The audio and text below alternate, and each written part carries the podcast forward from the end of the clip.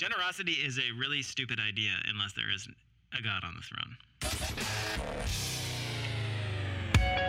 Welcome to the Purpose Podcast. Our goal for everyone everywhere to follow Jesus. So that means you and your friends and their friends and everyone else. Let's get deeper.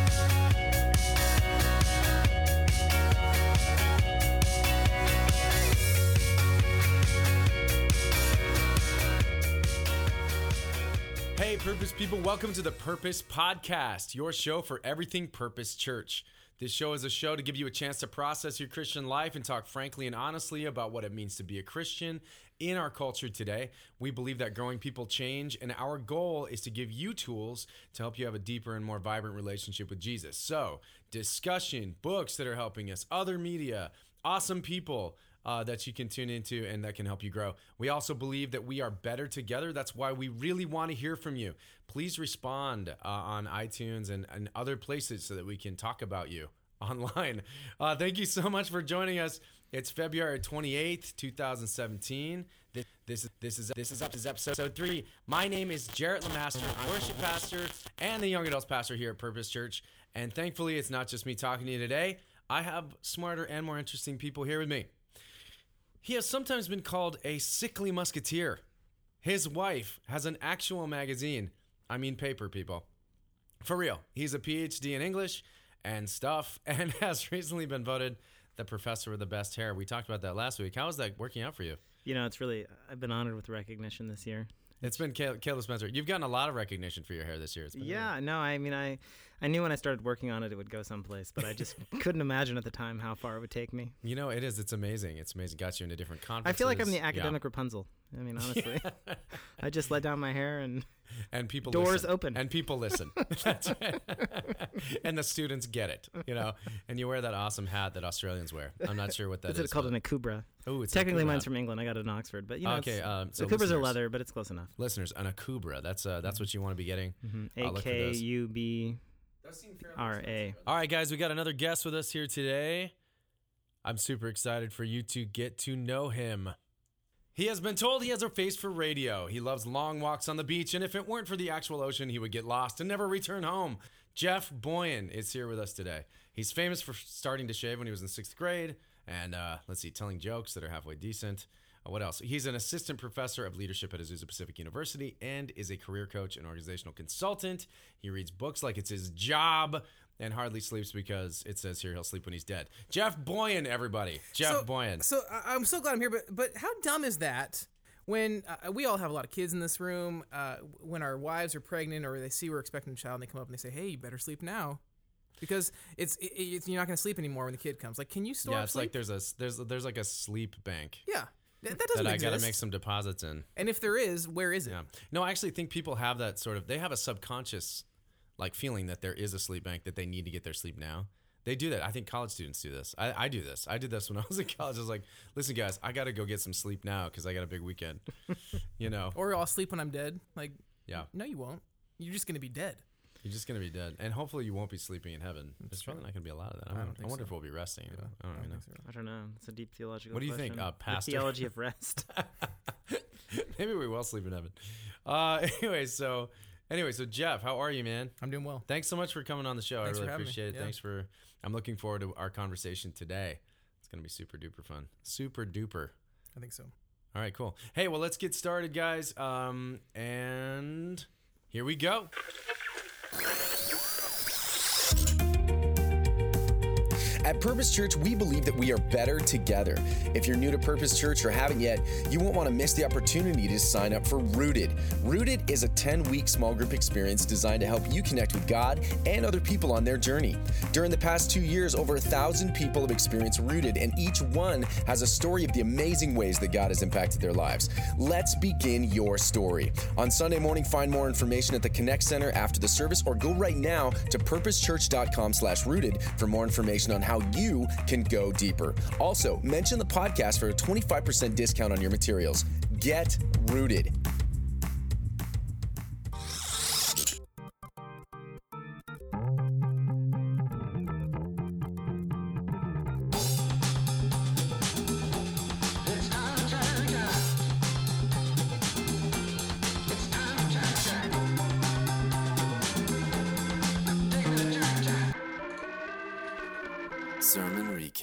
Okay, so this week we're covering last week's sermon titled "Generous People Transform the World." It was preached by Jen, uh, Glenn Gunderson. You may have heard of him. Jen Gunderson. His, like Jen. His lost his lost sister. Glenn. Glenn Gunderson. Uh, Hey it's a I'm soft Glenn. G. Yen Gunderson. uh, anyway, so warning. I repeat warning. If you weren't there on Sunday, I strongly encourage you to go back and access the archives at purposechurch.com slash category slash sermons. So you want to have a better understanding, a better summary than I'm about to give you. Also, you will get a better picture of what this sermon was about in the discussion following. Um, so some of the views here might be controversial, especially from Jeff or Caleb. I will toe the line. All right. So, so Caleb, why don't you give us a summary from last week's sermon? Well, Jarrett, I didn't write this out as we usually do. Because, I mean, telling? Why you I mean, him to write it out? Jarrett. but uh, Glenn last week preached on. Uh, uh, uh, I, I guess I wrote down the thesis is something like uh, it's a good use of your money to invest in the kingdom. Um, but the basic topic was the vision statement about generous people uh, changing and transforming the world.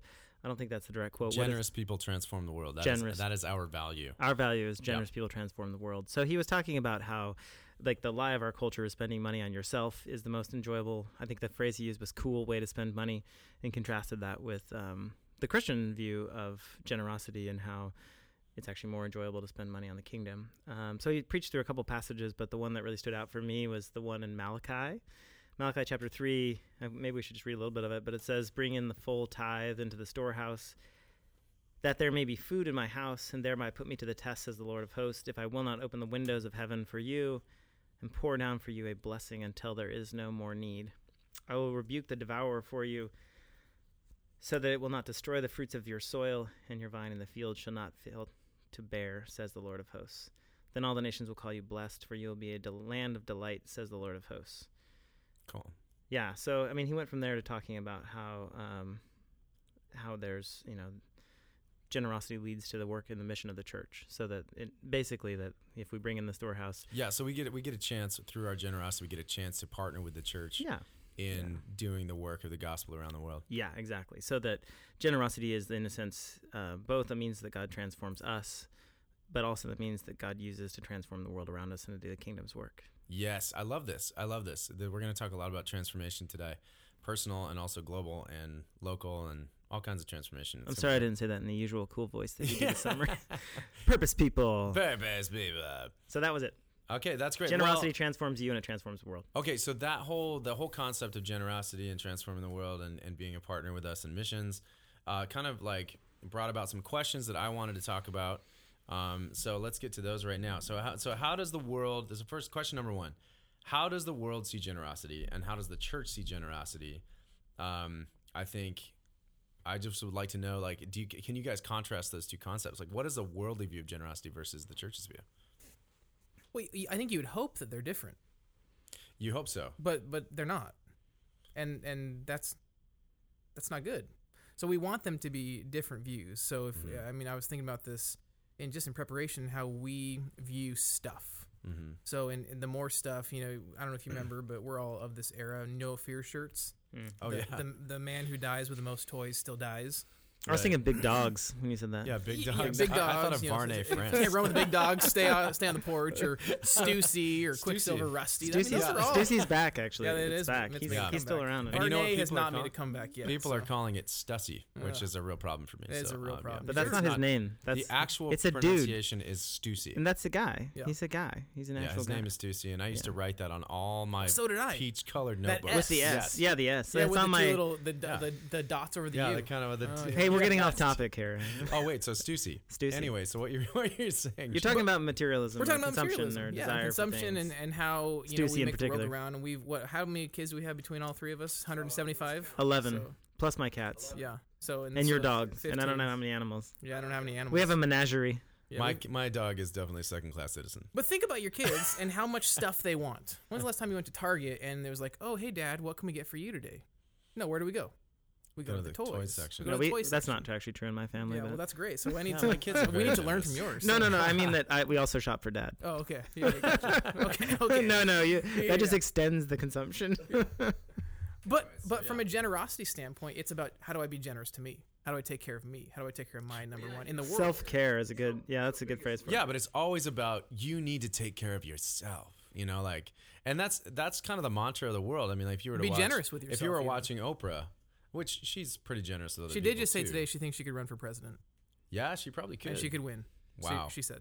well, no, but I mean, I so know. what you're talking about in part, Jeff, though, is like the obstacles to generosity, Yeah. and and in part like what things substitute for generosity. Because part of what we're talking about, we're talking about generosity, is like not just giving, but who you're giving to. Yeah. Or And how if- you're giving. And or if what it's you're a closed system to some degree, if you're giving to yourself, there's less to give to others. Yeah. And whether that's, I mean, I, in part, we're talking about stewardship too. Like, it's giftedness, it's time, it's finances, it's Mhm. bandwidth. I mean, I've been thinking more and more in my own life recently, not in terms of time as the scarcest commodity, but especially as it relates to an evolving social media landscape, like attention or presence Mhm. as almost more important than time. Like I don't usually run out of time in a day. I run out of attention, like the ability to willfully be present to something. And and that's a commodity that you can spend on yourself or you can spend in a relationship with another person or trying to make things happen. No, but I think that's an interesting point because we we we're talking about generosity, Mm-hmm. um, and I think we automatically run to a financial perspective of that. Right. Sure. But Yeah. we also monetize everything. We talk about how do we spend our time. You just Yeah. said how do we, we you said How do I commodify my present? The commodity. Well, it's my And that's a- favorite. that's my a favorite term. secular band, Switchfoot, uh, wrote a song. Dare in you move. yeah. What was it? Dare Uh, you to run. it was no. It was. Uh, it was the the lyric was um, "Time was never money." Remember? Hmm. Time was never. Le- is that the. Legend of Chin? I don't remember. Oh, that was their first one. Switchfoot is Derek Webb, right? Uh, no. that's Caedmon's Call. That's, Oh, that's yeah, Caedmon's Call. But Derek Webb. Your hair looks like it belongs in Caedmon's Call, actually. Yeah, it's so Huh. true. Caedmon's, he's like, I'm a little offended. And, and and Jarrett's hair looks like it belongs in Caedmon's Call because Derek Webb. Because there's one is- Derek. no yeah, hair, right. I gotta be the. I like. I like the guy. I gotta be. I mean, Derek Webb's good. I like his. He's a great writer, but well, I think actually, if we all took a photo right now, we'd make a pretty good band photo. So whatever it is, we could call ourselves. the Wild Stallions. Oh, I like the Wild Stallions. Okay, so anyway, we're talking back about generosity. generosity. Yeah. So how do we as church people? You did invite me to this, knowing this was probably going to happen. no, exactly. I knew it. I knew that. So okay, so, So- we're contrasting what you wanted to say was how does the world's picture and what Jeff had suggested is that unfortunately too often there isn't enough contrast. And the reason there's not enough contrast between our picture of generosity and the world's is just how much the church has become captive to the world. Well, and we're talking about holistic generosity too. Yeah. We're not talking about just financial. We're talking about generosity in our lives. We're talking about generosity with our time, generosity with our attention, um, living generously. Well, so the, it's interesting. In the last 150 years, at least in theory, people have been better off than they've ever been in Right. like almost every measurable thing in life expectancy and, and and everybody. I mean, this is across the six billion board. Not to say that everyone's life is good currently; it's not. But like if you just look at the grand scheme of human history, we're all better off. But ironically, at the same time, I mean, the generosity means something like largeness, right? Like this kind of capacity to give. And and one of the things I find fascinating about what's changed is people actually seem smaller and smaller in lots of respects. As we become freer and richer, we have become more anxious. You know, like the the 20th century is the century of anxiety, and obviously this is I'm not judging others. I'm suffer from an anxiety disorder myself, but we become people who are like you know small. Like we're very Right. like we're frightened and we, we are aware all the time. And and that directly relates to our capacity to give away right? Like a certain kind of largesse allows you to sort of give. And i don't just mean of money. I mean mm-hmm. generally like i can invest in other people. Sorry to go with the banking metaphors again. But but there's a way in which It works. it kind of yeah i mean there's a sense in which i mean we think of generosity i think sometimes in in sort of like kindness or something like that. But it also means a kind of a sort of largeness of spirit that comes with like a devotion that you know a kind of sense of identity like i am who i am and and along with I that am what sort of- have. yeah and the therapeutic piece ironically has led to an attenuation of spirit like people have gotten smaller Yeah. as they become more concerned with their self they've actually shrunk in size i know this is really large it's hard to quantify that but i mean more i mean Philip Rieff is a favorite sociologist of mine who in um, the culture of the therapeutic and freud the mind of the moralist argues that the, the irony of the culture of me is actually the shrinking of the self right? That like actually the self becomes more and more a problem in the culture that says like you know, as you were saying, Jeff, get get yourself, you know, put yourself together, take me time. That actually, ironically, that leads us to be anxious, lonely, isolated people. Well, I'm wondering, like, maybe this isn't the best time to talk about it, but I, I think, um, again, it's still in the metaphors of of the economics, but I wonder too how much that has to do with a sort of fundamental sense of scarcity. Like, I think maybe we are, we're planning on talking about that later, but it Yeah. seems like it's worth thinking about like how uh, kind of another another problem one problem that jeff identifies is the problem of thinking like self care and generosity towards the self is the primary purpose of our lives. Another part of it, though, is thinking of ourselves and our world as, in some sense, a zero sum or scarce resource game, that there's not enough to go around, which is like Mm-hmm. you're, you're saying that's not a Christian view. That's kind of what made me think of it. I don't think God's economics are actually based on a kind of scarcity. Like there, No. there's more. Like if you Well, give more, there's still more Let's to get. talk about God for a second because the scripture kind of refers to him as the he owns the cattle on a thousand hills. Like he's rich, he's wealthy. Well, his he- terms of wealth are different than ours are. right. So there's a completely different definition and understanding of what wealth is. So or we look even at what is abundance. So Yeah. if we say in John 10:10, so it doesn't say I'm going to come give you a halfway decent life. Or says, uh, with in a lot of stuff, or in John yeah, 17. uh, an abundant life. Mhm. But there's no qualifier that says this is what abundance looks like. We have, and I think uh, probably I don't know. I can speak for us as Western Americans. We we have defined abundance to mean lots of stuff.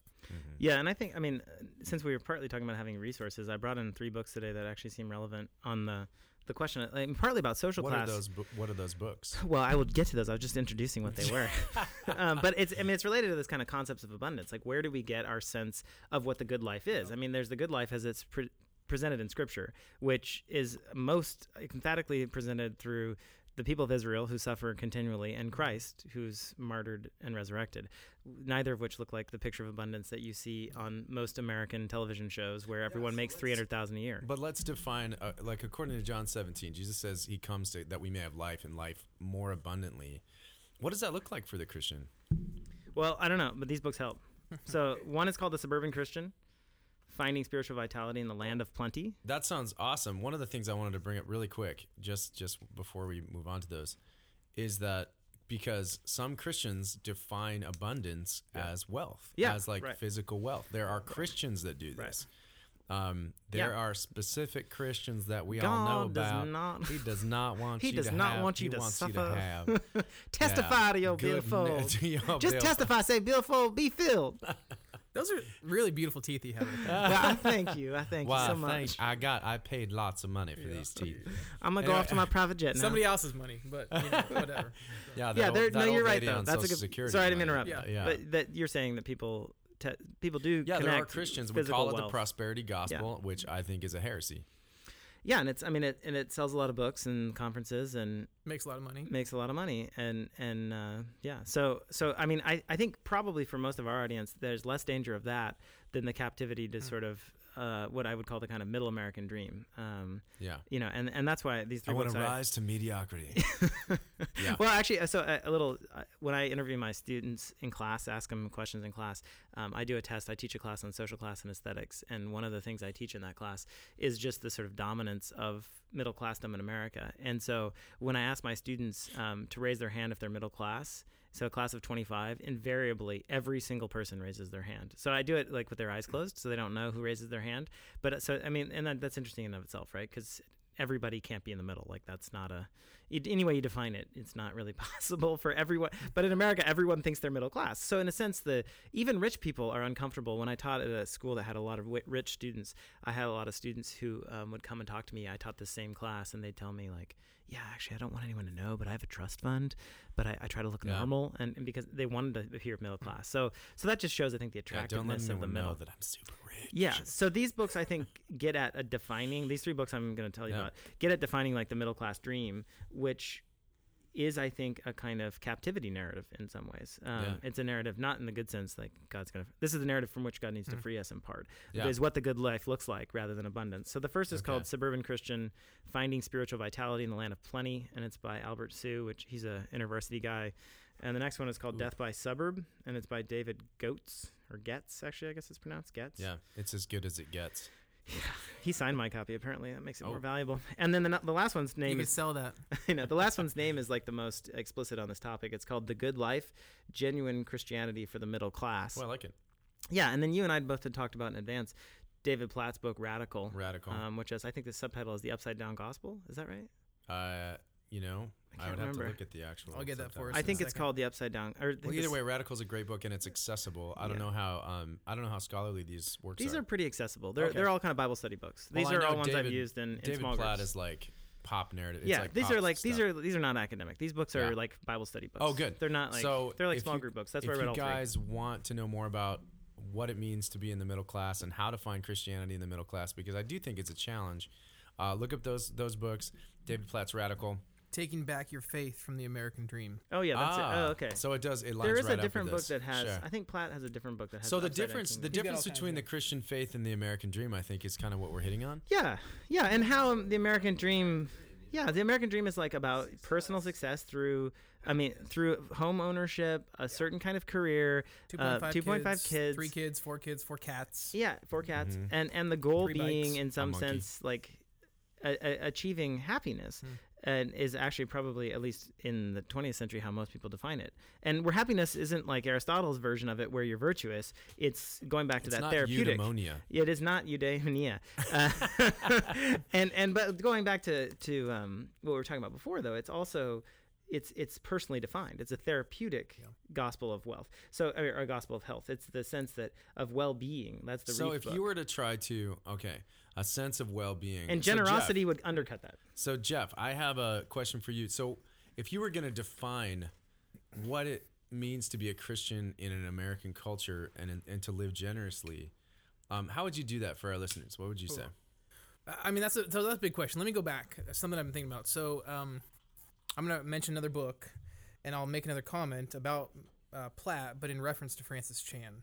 So Francis Chan, I I, think it was doing. him that actually said that the American dream is not is anti-biblical. Hmm. So there there is no Is that Crazy um, Love? There is in Crazy Love. Yeah. There is no American dream, and I read that book in a city with some folks that like big homes, and they did not like that book because it completely tore apart their idea of what we're talking about here, success. Yeah. So excuse me, I want I want lots of money. I want a big house. Um, I want my six figure salary. Um, and God's gonna I'm blessed. You know, hashtag blessed. Which you know, I just I actually just threw up a little bit in my mouth as I said that, just a little bit. Yeah, but Justin Timberlake's cool. Yeah, well, it's true. And Lecrae just came out with a Sorry. song called "Blessings." So I mean, Hashtag if blessings? Lecrae is yes, actually. Could was you do a hashtag, yeah. so? Could you do your version of Sorry right now, please, Jarrett? Um, no, I don't know that song very well. Mm-hmm. Sing it. Something about too late. How's it go? I don't even I don't even know what the Too song late. is. to I'm apologize. sorry. yeah. I don't know That one goes. that's not that's not That's Justin not Timberlake. Justin Timberlake. Oh, Timberlake, not Yeah. Bieber. So sorry. all right. That's so not go Justin for it. Bieber either. Not Biebs. So- go ahead. Uh, too late to say I'm sorry. It's Bieber. I don't Sorry, think we so. interrupted Jeff. Go, sorry, Jeff. Jeff. Sorry. Sorry, Jeff. It's too late to say sorry. so so I think that we have we have this narrative. So in 2006, there's a book uh, by a man named uh, Ron Sider. You know Ron Sider? Yeah. yeah. So Ron Sider is at Eastern University, actually at the was it Palmer Baptist Theological Seminary. Baptist. Shout out to Baptist. Here we are, at Yeah. Purpose What? Church. What? So, um, He's actually Presbyterian. yeah, well, but he's at a Baptist seminary, so That's is, just this is true. So it fits your narrative too, because you are are an ordained Presbyterian past minister, right? So there so, so wherever there's four Yeah. Presbyterians, there's Yeah. always a fifth. yeah, this is true. Anyway, Uh, but he he's Let Jeff written talk. he's written a book in 2006. So this is you know fast for a rewind 11 years ago, and it's titled uh, "The Scandal of Evangelical Scandal. Conscience." Yeah, Right. So and the subtitle is "Why do Why do Christians act just like everybody else?"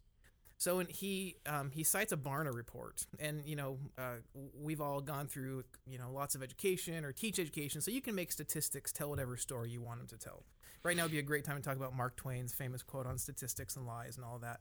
But but he says that uh, in this Barna report, this is again 2006, that nine percent of born again adults would say that they adhere to a biblical worldview, and two percent of born again teens would say the same thing.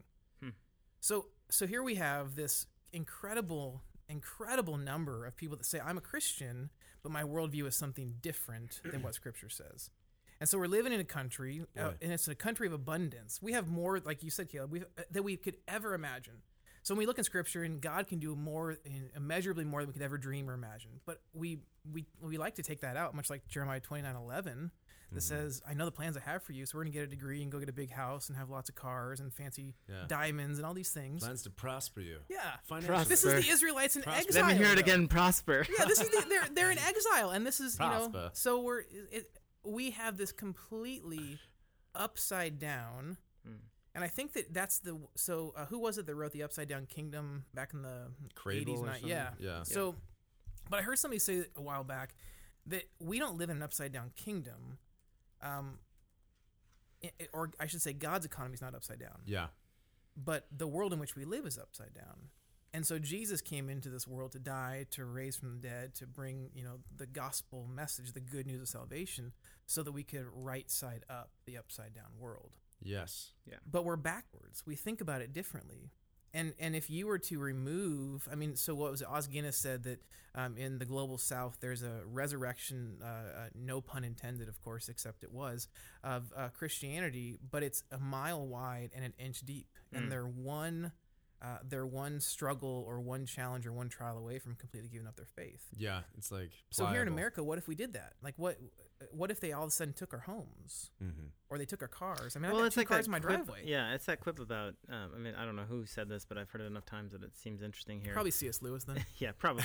um, about like if Christianity became a crime, would there be enough evidence to convict you? Yeah. And I, I mean, I think like that's a, you know, I mean, in a lot of respects, Probably people struggle. are culturally culturally Mhm. Christians, but you know, Ron Sider also Maybe wrote, at the end of the day. the book that really influenced me when I was younger was his book "Rich Christians in an Age Mm. of Hunger," which Yeah, was yeah. written during the famines in Ethiopia and other things Yeah. in the '80s. But I mean, my parents, when I was growing up, that was really influential on our sort of, you know, personal story and how we kind of moved ahead. And and I think that there is still Christians today. I mean, I think of we were talking before we started about Cornel West and his work in terms of talking about social justice, Yeah. but but there are other other very central evangelical people in addition to Sider and I mean obviously Tony Campolo who's also at Eastern um, and then the people at Sojourners um, who have you know who have called Christians to account on how much the gospel has become captive to the American success or American Yeah. dream narrative. Um, so the scandal of the evangelical conscience is a great example of that as well, um, which is still in print. I just checked. Yeah. Um, I just I got a copy a couple months ago. yeah, and you know it's interesting. You, you know, you bring up in that part too another book, and another topic that's related is related to young adults. Mm. Um, since some of our audience are, um, Christian Smith has this series of. Uh, it's related to the Sider statistics. Mm. You know, the, isn't the quip from from uh, Twain? There's three kinds of Lies, lies, lies, lies, damned lies, and statistics. Yeah. yeah. So, but so Christian I Smith tried that from the pulpit one time. It didn't go over that well. So. Christian Smith is like a sociologist, so he tracks in uh, in the world of statistics. But he has these three books that are based on this huge study of of American um, young adults and teens about their religious lives. Hmm. And I think the first one was I think Souls in Transition, Souls at Rest Oh, is the yeah. last one. I can't remember Yeah. what the middle one is. And out of it, the, he coined the phrase therapeutic moralistic deism.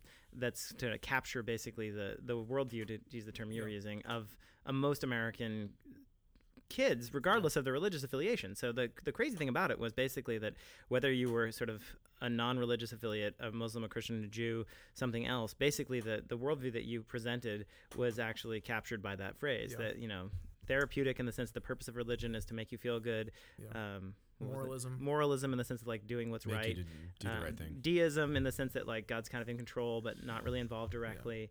Um, Yeah, so- we're, we're, we're functional atheists, is what we are. yeah, exactly. No, Functional atheists. yeah, and, and that, of course, and all of this is to get back to generosity because if you don't have a theology underpinning why you should be generous, then scarcity is going to reign. Because Yeah. why would you, if you don't really believe that God is on the throne and in control of your life right. and the world, So let's talk about Why would you be this. generous? Let's talk about this. So, what is our theology of generosity?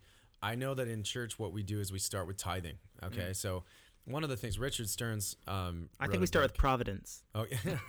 right. We don't start with tithing uh, in a general sense, but I think you know we always say start with tithing, ten percent. Um, here's the thing: Richard Richard Stearns wrote a book called The Hole in Our Gospel. Yeah. Um, you guys have probably read it. I don't know if any of you guys out there in Radio Land have You read it. Should. You should Yeah, read you it. It's fantastic. It's he was the he is the CEO of World President Vision, World Vision, president of World Vision. So Probably um, both. Probably it's president and CEO. Yeah. Yeah. And um and he wrote this book to kind of indict the church to say, listen, Mm-hmm. we are not giving anything. We're giving almost nothing back uh, to the world globally.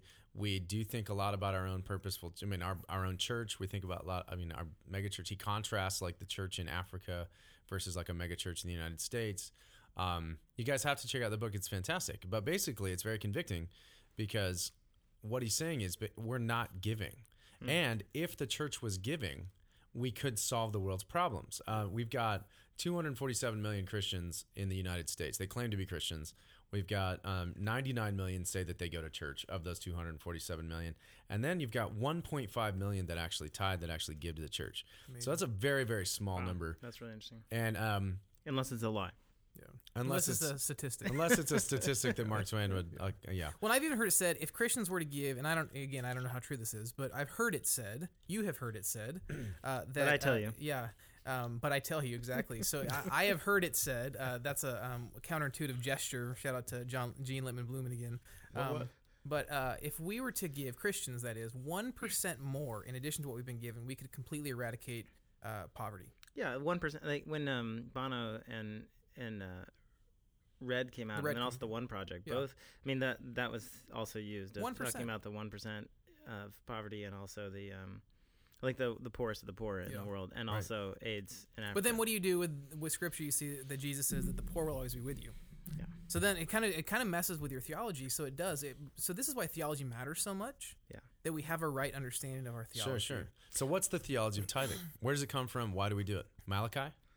I think there's a couple different pieces to the theology of tithing. I mean, the one part of it, I do. Th- I mean, I do think that God is interested in personal formation, and so I think there's an element of tithing that is is actually not one. One thing that concerns me at times is that we talk about tithing in in almost um, sacramental terms, like it's an outward expression of the inward reality of your personal life. So you tithe in order to sort of It's very ritualistic. yeah, and it reflects Yeah. the inner reality, and and I like that. I don't think that's entirely wrong. But there's another way of thinking about it as personal development, which is that it's actually an act of faith.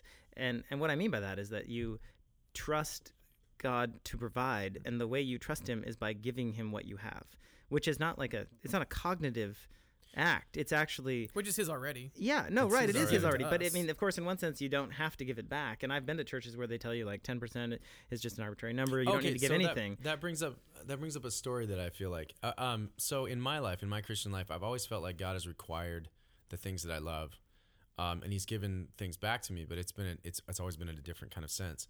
So there was a last year. So I'm an actor.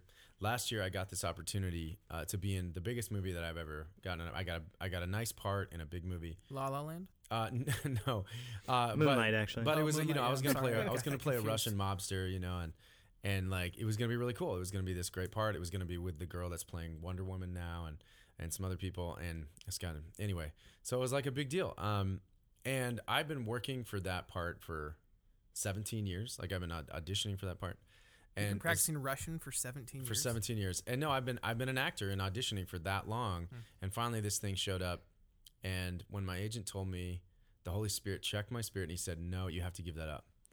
And and what hmm. what people tell me and this is this is where people's theology is all jacked up.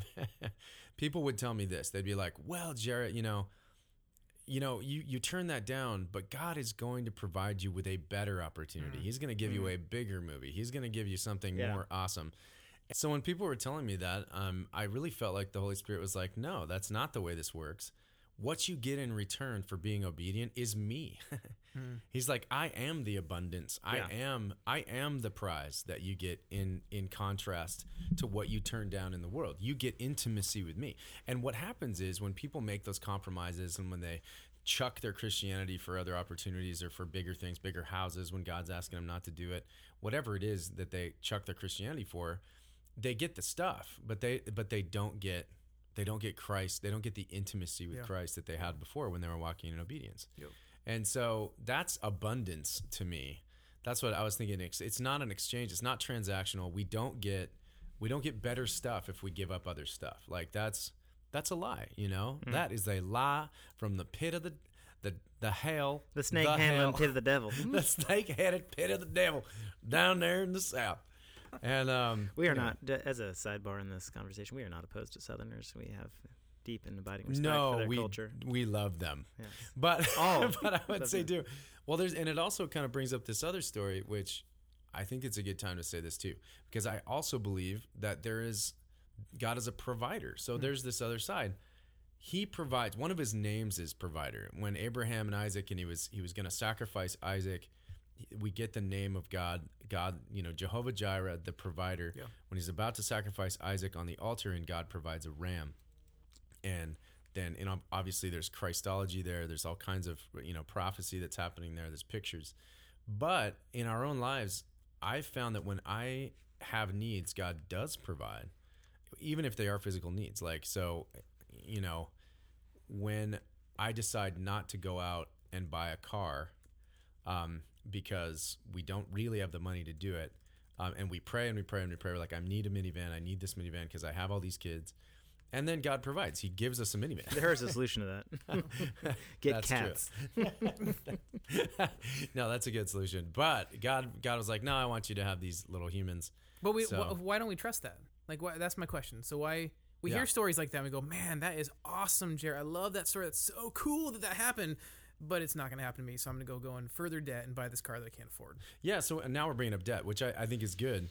And right, I don't know why. But that's we back to don't the trust it. captivity narrative of It's the American middle class. narrative. I And we live as though we can. it's the we plausibility can structure outdo of our our world. debt by Right. earning our way. There it is, a money term again. We can earn our way to heaven. So do we, the other thing is, do we need to get out of debt before we can actually be generous? Well, Dave Ramsey says so. I think Dave Ramsey's right. but that's a, that's a good question though, Yeah. because can we borrow money to give to other people? Like, is that it's like let me borrow? yeah, this if I'm a college money. student, if you're a college student listening and you're on school loans to pay for your school, are you supposed to tithe your school loans? I don't think so. right? I mean, that's just me. But I mean, a separate question is is like how you should think about school loans, even Yeah. before the question of, you know, I mean, I think that's part of it. Is I mean, uh, obviously, the Christian life is not just an intellectual life, but I do think that, um, and I guess this is where I sound like an English professor. Be, mostly because of the timbre of your voice. Yeah, you Right did. you, you did go down As a I- bit and get a little deeper. As I walked out one evening, Excuse me. walking down Bristol Street, the Speak up. crowds upon the pavement were fields of harvest wheat, and down by the brimming river. Whoa, Are you making that up right then, or is that somebody? No, That's really good. That's WHL. you should write that down. yeah. no, so I mean, in all honesty, though, I I think the one of the challenges is that Christianity is inherently countercultural and continues to be because people continue to be sinners, and that means, in some sense, that Christians will always, and this is your point about scarcity as well. Christians will always have to fight the plausibility structure of the culture they live in, and this becomes especially challenging when that culture represents itself as Christian, right? Mm-hmm. Like you come to identify your culture with Christianity as the same thing, when in fact there are pieces of it that very well may be Christian. Like there are amazing things about America today that are deeply integrated with the Christian faith, like the fact that we, as we talked about in the first podcast, that we re- we educate kids who are disabled because we have a sense of God's image in all people. Right. Amazing way that I'm not going to talk about that today. Yeah. amazing way though that we still reflect that. But on the other hand, we also have whole series of commitments that seem to be deeply antithetical to some of Jesus's primary teachings, including Yeah. what Jeff was just talking about. Like So the question is, can can we be Christians and maintain a worldview that is not biblical? Eh, Can we be Christians and maintain a lifestyle that's not biblical? And and I would I would actually posit no. yeah. Yeah. I don't think we can, and I think it's Well, it's a question of ordering. Are we Christians or are we Americans? Yeah. We can be Christian Americans, Right. but what we often are is American Christians. American Christians Well, it's, it's so it's the conversation that so I'm a I'm a I'm so i you can't see me, but I'm a white as white as white minivan driving dude, and I love hip hop, right? Yeah. So and that's fine. So and I'm I'm a bit of a, a anomaly. Oh, that's a Lecrae uh, reference right there. You're welcome. But um, well, he listens. so yeah, well, I, he yeah. does, and that's good. So I'll, we'll, we'll tweet this out to him. But this idea that you know I'm not a Christian rapper, or I'm not a Christian this, I'm a this that happens to be rapper, right? I'm a I'm a I'm a I'm a plumber that happens to be a Christian. So when we we have this descriptor, and I saw some the other day say that we are not Christian Americans, we are Christians that happen to be in America. Yeah. So and because we are in exile, Well, Stanley Hauerwas' whole thing about sojourners and wanderers, Yeah. and his like the way that he's been really. Stanley Hauerwas is a Duke theologian and formerly at Notre Dame. For the audience that is not familiar with him, H A U E R W A S, Stanley Hauerwas. Uh, but his PhD. his his work as is a, in lots of measures. He has a book that's um, kind of relevant for this conversation. That's a series of essays that's about the, the Gospels, um, actually really about Scripture Hmm. is captive to the American narrative. And and his point is not to be unpatriotic. He's deeply No. patriotic. His point is that our allegiance is first to the kingdom of Yes. God. It's Like, first the kingdom. Yeah, that the Seek kingdom first the kingdom, and for- all yeah. of these things will be added Yeah, it- it's not, and it's and in America, uh, it founded on in some ways on the same principle that Yeah. like actually our identity in our nation will be in some sense secondary. Even republicanism itself sets up a kind of hierarchy of federalism, and you know, the, so there's a sense in which even America's own structure is actually in some con- sense connected to that sense that we'll have a more primary affiliation. Well, and I think I think if we identify as anything other than Christians first, anything other than Christ followers first, that becomes a real issue. It becomes a real problem as far as our identity goes, because our identity needs to be in Christ first. So it's not because we're not all of those things will be sucked away. right. And so if yeah, my identity is in my job and my, I Right. lose my job, what happens? If my identity is in my family and my family gets, I mean, I hope not, but who knows? They get hit by a bus today yeah, and they're gone. eh, What happens? but my identity in Christ, it cannot be taken. I mean, I cannot be taken from His hand. Yeah, we're talking. I mean, if we don't live biblically with our finances, if we don't live biblically with our sexual ethic, you know, like if, if we don't, you know what I'm saying? Right. So, but all of that, I mean, it's interesting though because what you guys are talking about sounds like so I would, if I'm an audience listening, I'm thinking, well, that sounds bad. Like I need to be a Christian because all that stuff can be taken away. But actually, the flip side of that is it's also a great deal of freedom. Yes. Right. I was having a Right. conversation with my wife today about the work she's doing for the magazine and how you know as the magazine has become more successful, she's had like more fear of it remaining successful. Hmm. And what we were talking about is like in similar terms to the way you're referring to your family is that it's not on us to make it successful. Mm-hmm. But if you'd like to go and buy a copy, No, just kidding. www. but in all seriousness, I mean, there's a sense in which there's a freedom Yeah. in, in, and this is again a stewardship point. Like if, if all of it is his, and you know, the, the cattle on a thousand hills, then actually we have a freedom Yep. to do well what we do and then let go, right? Yep. And that includes like the parenting that we do. It includes the work that we do. There's a sense of freedom because ultimately, like you said, it's actually not an economy where we are the primary engines of Yeah. success in it. It's, well, and you see Jesus kind of doing this. I feel like Jesus lives this life that is a little bit. He he's he's living this transcendent life. That's Mm. that's not down in the in the. He he finds a way to kind of live above it. Mm. And I know that he's God and all that stuff. We always talk about that. It gets a little complicated with him, without having sin and with being indwelled completely by the Father. That kind of stuff. He has this. He has this eternal perspective. But we were talking about eternally, looking eternally instead of looking temporally, Yeah. and living eternally. And that should that should tie directly into how we give and how. but that is a generous we are. theology of generosity. yeah. I mean, it is. I mean, it- like part of even even if people who don't follow Christ, I, I think it's fair to say that you know Socrates and Jesus, at least in the Western tradition, are two people who have been eminently attractive to people even when they don't agree with them. Yeah. And part of the reason that they are attracted to them is like you're describing a certain kind of transcendence, which has to do with a kind, a type of freedom. I mean, in the way I just described it, like Jesus was not constrained by the usual concerns, Mm-hmm. which partly had to do with his sense of fecundity on the one hand, that God had enough, Explain what fecundity is. that for God those had enough, that there's enough, like that, Yeah. that the creation is fecund, that there's like a lot. Is that sorry? Does that- doesn't translate well on radio. but, but so the, here's the thing. So Jesus, yes, Plenitude. transcendent, but also out of all religions in the world, Christianity is the only religion where the Savior came down to us Mhm. and lived amongst us and indwell. So it was transcendent, but also indwelling, not just the spirit, Incarnational. the incarnational reality. He can't. He didn't say reach up and do this. You know, he's not saying is your salvation contingent upon how much money you give on a Sunday morning. But what he is saying is your salvation will then indicate your response to when that you know text to give or whatever the plate passes by, and where where is my hope and my trust. So we probably all heard it said, you know, your heart is directly tethered to your wallet or some clever little quip like that. Um, but how true is that? Mhm. So hey, this is a really good place. We had a quote in uh, here that I, I wanted to read that um, from another book, but this seems really relevant to Jeff. But you have the better reading voice. Will you read the Bonhoeffer quote? yeah, Jarrett. I will. You It should do over vo- uh, voiceovers. I You might want to work I in should. voice. in vo- Uh, Hey, remember it's Bonhoeffer, so the German accent, please. uh, Not the Russian had- accent you've been Oh, oh practicing yeah, for so this is years for, for the audience who's not looking at the quote we're reading. This it is is from clear that we cannot serve two masters. This is uh, Yeah? Dietrich Bonhoeffer, the uh, German martyr who was part of the Valkyrie plot, who was a pastor and uh, Right. leader of the Confessing Church during World War II, um, who probably most famously published Life Together and um, The Cost of Discipleship, in which he coins the phrase cheap grace to des- describe the, the gospel in Luther's. Uh, in Lutheranism in Germany, where basically there was no cost to following Christ, it was just, you Yeah. know, yeah, I say I follow Jesus, but I don't, I don't actually. So, which Bonhoeffer book is this from? So this is from Cost of Discipleship. All right, cool. That's one of my favorites. Here we go. If our hearts are entirely given to God, it's clear that we cannot serve two masters. It's simply impossible at any rate all the time we are following Christ. It's simply impossible at any rate all the time we are following Christ. It would, of course, be tempting to show how far we could advance the Christian life by endeavoring to serve two masters and giving each his due, both God and mammon. Why should we not be happy children of the world just because we are children of God? After all, do we not rejoice in his good gifts? And do we not receive our treasure as a blessing from him? No. God and the world, God and its good are incompatible. Because the world and its good make a bid for our hearts, and only when they have one. Hmm. Because the world and its good make a bid for our hearts, and only when they have won them do they become what they really are. That is how they thrive. And that is why they are incompatible with allegiance to God.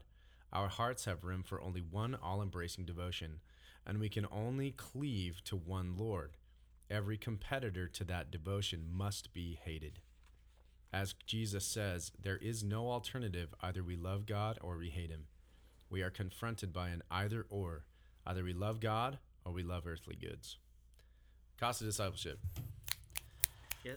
Thank you. Thank you. Sorry about that cognate. I cut and paste this off of a Yes, right. off That a made a PDF, mistake, which yeah. switched it Instead from one, it, one it- to one. One and one. One and Yeah. one. That's funny Um, that, that the PDF translated it that way. It is interesting. It was interesting. in German. So anyway, yeah, it, it's a that's a very good point. We can't serve two masters, and I and, and you know Bonhoeffer said it, but before Bonhoeffer said it, Jesus said it. Yeah. Yeah. Well, he's yeah. Yeah, and so and I think we all, I mean, we all know that, but maybe Well, I mean, it's important to note too, though, that maybe we're trying to do that. yeah, maybe we're trying to serve two masters, and I, I agree with you because I've met. I don't even know we hear it preached very often anymore. No, we don't. Honestly, like No. I mean, I think we all kind of are assuming because we read these books that we're assuming that. I mean, I, I think that the narrative that comes up for Christian kids who are raised in America today is like success is the primary thing Yep. and happiness is the primary thing, where both of those are defined Get good in grades, go personal college, goods. get a good job. And there actually is no teleology. Like there, other than the next thing, there's no sense of what the whole is for.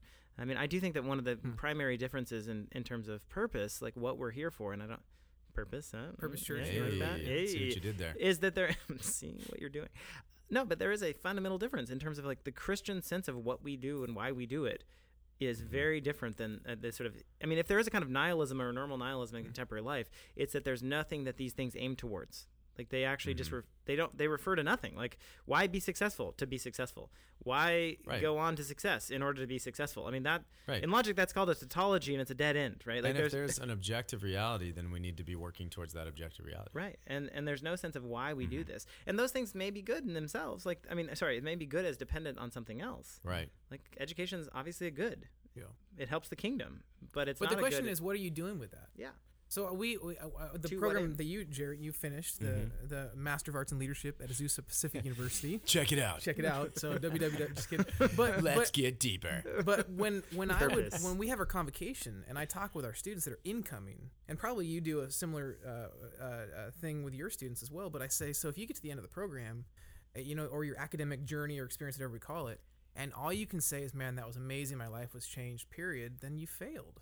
It has to be for some other reason, something bigger and better and beyond you. It's got to be this. My life was transformed so that Right. and we're not necessarily using that language, but so that I can make 20% more with a master's degree than I would with a bachelor's degree. So I can be generous with that. Or so that I can uh, learn these skill sets so I can be generous with my effort, with my time, uh, with my service to others. Right. Because that, so we go back to the original question how does our understanding and definition of generosity differ from the world's? It's, it's beyond ourselves because God has called us to be.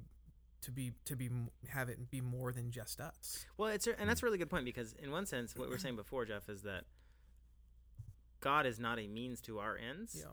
But we are a means to his ends. Yeah. And so it's not like Christians are against instrumental thinking. On the contrary, Yeah, yeah. we are totally in favor of utility and instrumentality. It's just 100%. who's the instrument and who's the end. Who's Yeah. yeah? who's we are the person using- instruments and he is Yeah. the end. Yeah. So Right. if you're if you're thinking your thinking is going totally wrong when you're thinking I need to get an education because it'll benefit me. Yeah. No, I need to get an education so I can benefit fill in whoever you're going to Yeah. benefit. And I, because and God because God wants to use me to right, benefit. how can. I serve where serving Right. might mean anything from law to Well, it's Second Corinthians. Parenting. So, so if you're comforted, it's so that you can comfort others. If you're if you suffer, it's so that you can comfort others. if you've been blessed it's so you can be so a they can bless. uh, yeah, like Israel. It's, if you've been like given it's so you can be generous. Yeah, yeah, well, it's it's Israel because they were blessed to be a blessing, Right. and and the crazy thing is, is they forgot. Well, that's that why they were blessed. unfaithful. Yeah. They were eh, yeah. Because Their infidelity They became, lied in their th- their self-reflectiveness. yeah, this they blessing became is for us. elitism. They became blessed to be blessed. yeah. instead of blessed to be a blessing. So that's the end goal for us. I think that's a good place for us to kind of like sit on because are we being blessed to be a blessing? Here in the American church, we are very blessed people. We're very blessed. We have even the poorest among us are blessed people compared to the world. Sure. And there's a lot of poverty in the world. There's a lot of ways that we dollar can a day address those people things. and you know, Yes. folks that are making one dollar a day. The people that we support at Compassion International. You know, like those people, like we are blessed to be a blessing. It's not to be blessed. You know, we kind of think, well, I'm kind of blessed to, I want to be really comfortable and then I can be a blessing. And so, how do we change that thought process? Hmm. Yeah, it's always this. If only I had more, then I would be more generous. Right. So, um, uh, uh, have y'all read? Is it um, the Tipping Point? Yeah. Gladwell. I think it's so the Tipping glad, Point. Gladwell. Um, it's one of his books, uh, and he talks. I don't. There's a term for it, but basically, once you've made a certain amount of money, like we say that that, that money Seventy-four buys thousand, happening. I think, is where. yeah, 74, 75,000. So Yeah, you're actually nationally. the quality of your life actually decreases with the more money that you make. Now Mm. you can kind of look at that from a different regional, like here in LA versus what North Carolina. You're going to want to make more money to survive here than you would there. Yeah. So maybe it's different, but at some point, because the, the reality is, if I'm making more money, I have to work harder to sustain a lifestyle, so that I'm not able to enjoy the things that I'm purchasing with that money. Well, and it actually goes along with the statistics too. I mean, we talk about stats, but lies. these are true true statistics. Statistics. Um, SPSS told me. yeah, yeah. Um, so the the more money you make, the less generous you're going to be. Yes. Um, and that's true. The richest people in our country give far less than the people that are in their Oh, the absolutely. lower, As a percentage. Yeah. as a percentage. Yeah. Yeah. And so they kind and that's the story that we see in scripture of the Right. rich man giving lots and the poor widow giving very little Right. but in the eyes of jesus who gave more it was the widow Right, the poor woman. widow. That's why he says again, it's it's easier for a rich man to enter, I mean, easier for an eye, the camel to go through the eye of the needle than for a rich man to enter the kingdom of heaven. Which again, I'm sure that that has to do with like removing the stuff and going through the eye of the needle. So can I talk? Can we talk about this in like maybe a slightly different frame than we've been talking about so far? And maybe it's not. Maybe it's the same. Yes. yeah Okay. Go. So so one thing we i'm haven't just really, a guess I don't have one thing we haven't really here. talked about so far, and and this is probably all, uh, connected to most of the things we have been talking about. Um, but in terms of like how we spend the resources and and related back to thinking of ourselves as instruments for somebody else rather than something else being instruments for us. I think that in our culture, there's so much sense of needing to build your own reputation, um, and your own, and and I, I guess the word I was thinking of was actually status. And generosity is likely to diminish your status, um, where where status can be defined in obviously many more ter- terms than money. Like it can be through symbolic goods, it can be through consumption objects, it can be relationally, it can be a lot of different things. But as we talk, I mean, I'm struck that I mean, even just the discussion about wealthy people and how much they give. Um, one of the things that has really changed in our world, uh, somewhat un, somewhat uncontested by the church, is the narratives of where status comes from. I mean, and, and I think there's a really Christian way of talking about status. Like Matthew 25 separates the sheep and the goats on the basis of faithfulness to Christ. Well done, good and faithful servant is actually a mark of status, right? It's you go into the kingdom that has been prepared for you. Well, you. which also associates it with giving and generosity. Right, no, for sure. that. I mean, that's Yeah. a very, very. Why? Why am I going there? You the person asks, "Where was the person?" Exactly. Like, right. You clothed the naked. you did this for the least of these, when I was in and you were doing it unto me. And I mean, that's a very challenging passage. But it also reorients us towards, and this is where it is a kind of spirituality issue, but also a theology issue, as to where we want to get our status. Like, if Yeah. you, going back to the Bonhoeffer quote, if you choose status with God, it is likely to reduce your status in the world. Absolutely. Like, not necessarily, Right. it's not guaranteed, but I mean, choices you will make That's been true are likely me. to undercut the status you'll receive in a, and it's definitely been true for me in or my even career. within christian circles if you adhere to a strictly biblical uh, worldview there will be people that undercut you in, in within the church yeah so uh, it's been said Yeah. that every time uh, every time this uh, is another art recording artist every time i tell the truth i lose money Hmm. but so what what sort of truth are you telling like well so good. is it is it your truth or is it god's truth That's really good. Every time I tell the truth, I lose money. Because that's been true in my life. God has required me to say no to things that would have been beneficial for my life, for my career, uh, for my job as an actor, um, for my job as a worship leader. Like, even all those things. Yeah. You know, I've had to say no to things that God's like, no. He's like, I don't want you to have more that money. are all good things They're all good things. so having stuff Well, most of them. having things. money are all it's all good stuff there's nothing wrong with that so i think Yeah. that we get this confused like we think that the that money is the root of all evil no no no it's the love of money that's the root of all evil mm-hmm. Glenn said that on Sunday. I just forgot to mention that so in my so summary. Yeah, but but but good. we we do we forget to we either we either remove words from scripture or we inject our own words and understands of scripture Yeah. So and when we do that a- and we mess with scripture it completely takes things out of context totally. so when, when I look in the, I think it's the Sermon on the Mount, and we're talking about prayer and fasting, and so uh, you know, I think it's the Pharisees. If they if they get their recognition or their status, Caleb, like you're saying, on earth, that's where it ends. Yeah. it's done. Right. Well, and I think we fail to think about how much. I mean, I, maybe again, this is my own orientation. I'm not saying it's necessarily biblical, but I think one way of thinking about what the garden scene is is actually a transition from one object of status to another, right? Mm-hmm. So our rightful place in the universe is that we were made to be status objects for God.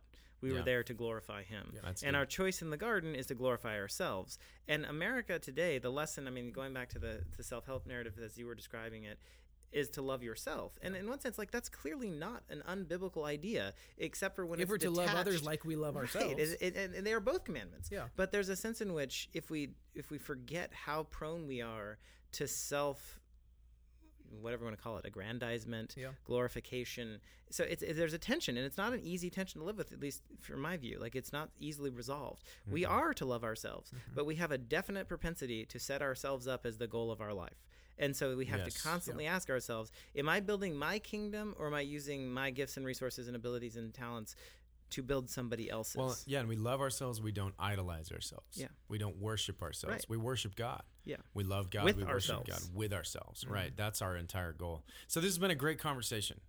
Um, we're talking about generosity. We're talking about a lot of things. I want to kind of hit on some things that we need to give to these people for takeaway. So let's do that. Um, so the one thing that I want to tell you guys is if you aren't giving, if you're not living generously with your finances or in every other area of your life, start now. Uh, there's a scripture that says, Taste and see that the Lord is good. Uh, it's the only place in scripture where God says, Test me on this. So give, you know, give, give your tithe, give, give more than your tithe, and see if God can do it. get- See what God will do. Second, um, can you make better choices? This is the question. Can you make better choices in financial and and and, and if that's the case, is financial improvement possible for you? You don't have to be in debt. You don't have to live a life that is um, constantly enslaved to someone else. The question that I ra- rose earlier about whether or not you can even be generous if you're in debt, um, I think is a valid question. I would I would suggest that probably not. We need to get out of debt. So good resources, Dave I don't think it's just you suggesting that. I think Scripture suggests that. yeah, I think so too. I, I think Dave Ramsey suggests it, which is great too. We we actually have that course here at the church. Uh, so ask the front desk about how you can get involved with that. Um, Financial Peace University, get out of debt so you can be generous. That's the entire goal of that. Um, don't make it about so you can be richer. I think that's probably not not the end goal. Uh, three. So I think the third thing is, and, and one of the most important things is, is that we have a responsibility to the poor and we have a responsibility to those that are less fortunate than us as Christians. God has asked us to. Um, you brought up the sheep and the goats, Caleb, and I think that was a really good reference because that was the standard by which God separated the sheep and the goats. And the goats, sheep go to heaven, goats go to hell. Remember from Cake? That's like the best song that Cake ever wrote. Sheep go to heaven. I'm going to put that on the podcast. Uh, anyway, so anyway, if you get a chance, read The Hole in Our Gospel um, by Richard Stearns. Read Radical um, by David David, Platt. Platt.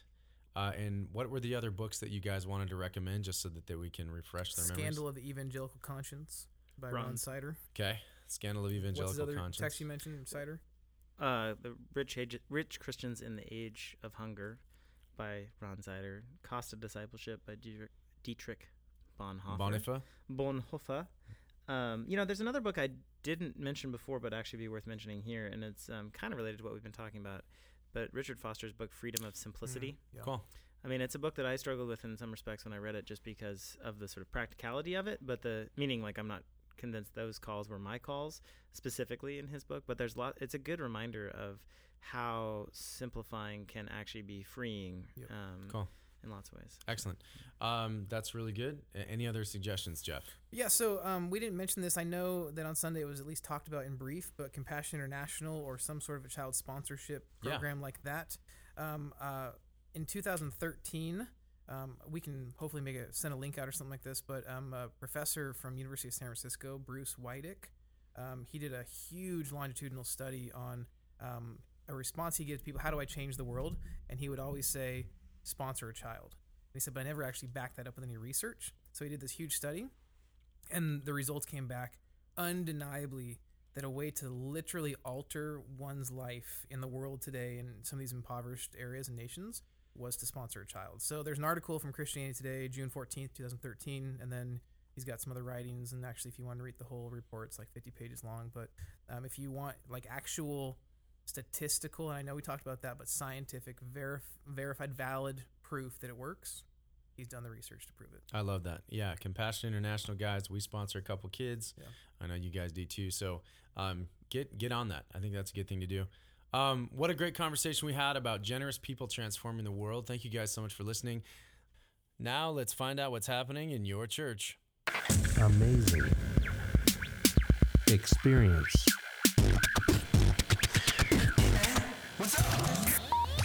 All right, so a couple of things that are coming up, you guys. The Young Adults Barn event is going to be March 12th. That's going to be at 6 o'clock in the evening. Um, come check it out. Uh, worship with us. Let's have some discussion. Um, that's for young adults. Also, on March 19th, Chris Brown's going to be here at church. He's also going to be on the podcast the week following. So that's going to be really cool. get to interview him, uh, see how things are going for him.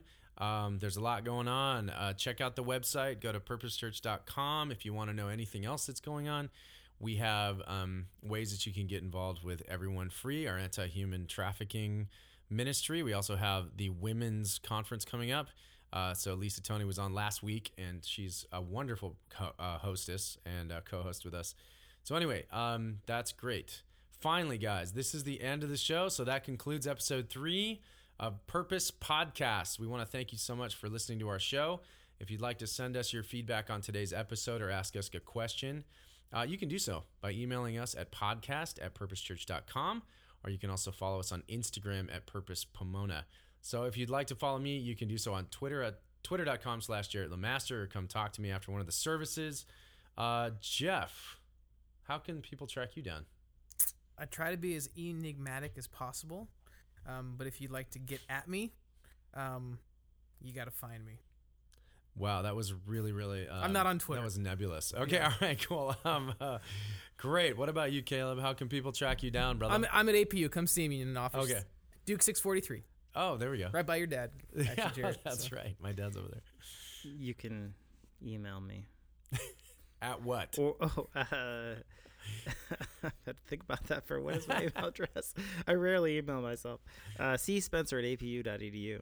C- Not many of us do uh, re- email ourselves. I do just pretty often, actually. Do you? Actually, Yeah. for my classes, I do actually regularly email myself and blind CC my okay, you know what? I'm wrong. Okay, guys, I'm wrong. I probably do about four or five times per but day. it, it still autofills for me. All right. so- Purpose Church is a Purpose Studios production. For more information on other shows in the Purpose family, head on over to purposechurch.com or follow us at Facebook or on Instagram. Thanks for listening. Let's get connected on Sunday in a small group or a- uh, at a service opportunity, and let's go deeper.